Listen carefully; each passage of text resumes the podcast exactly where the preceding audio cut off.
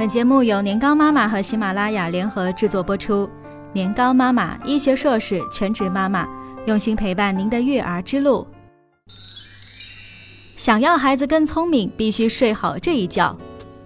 最最重要的是给宝宝养成按时午睡的习惯，这对学龄前儿童的生长发育太重要了。孩子只有白天休息好了，晚上才能睡得更踏实。午休的习惯可以延续到整个幼儿园时期。那午睡几点开始比较好呢？美国儿童睡眠专家马克·维斯布朗博士给出过一个白天小睡最佳时间的计算的方法。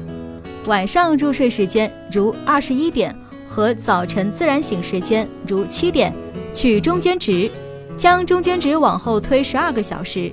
这个例子呢是下午的23点，是白天小睡的最佳时间。孩子不想午睡怎么办？在公园奔跑玩耍，到商店逛逛吃吃，多好玩呀！谁还舍得关在小黑屋里睡觉呀？所以呢，孩子不愿意午睡，家长首先得看看自己有没有帮他选择提供一个合适的环境，养成规律的作息。环境布置，关掉电视，拉下窗帘，尽量给孩子提供一个安静的午睡环境。如果无法避免噪音，可以播放一些轻音乐来屏蔽它。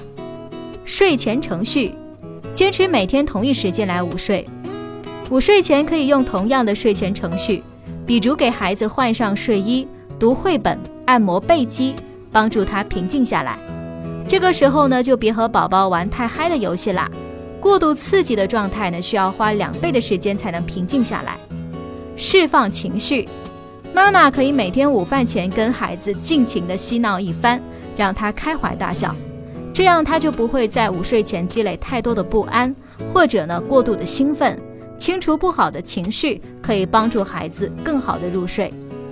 移情玩具，一些能给孩子带来安全感的东西，毯子、毛绒玩具等，可以慰藉情感，帮助入睡。尤其当他们身处陌生环境时，这样的移情物能让他们感觉像在自己家里。午睡睡多了怎么办？要叫醒孩子吗？如果孩子白天睡眠时间过长，家长可以逐渐减少每天的睡眠时间来调整，比如每天都比前一天少睡10分钟，逐渐的缩短午睡时间。道理呢我都懂，可是我娃白天就是个贪玩不睡觉，我也没办法。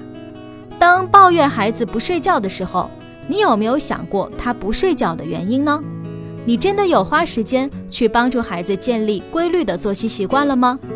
不得不说，孩子的好习惯是靠大人重视和培养起来的。有些时候，正是我们亲手破坏了孩子的好睡眠，比如拖着孩子逛商场，舍不得回家，晚上10点还在任由孩子在客厅疯玩。让孩子养成良好的午睡习惯，不仅对他今后的学习大有益处，也是对孩子的健康负责。所以从今天起，赶紧坚持起来吧。孩子午睡后，妈妈也可以看看书，追追剧，做点自己的事情，一举多得，你还有理由拒绝吗？更多精彩内容，欢迎关注公众微信号年糕妈妈。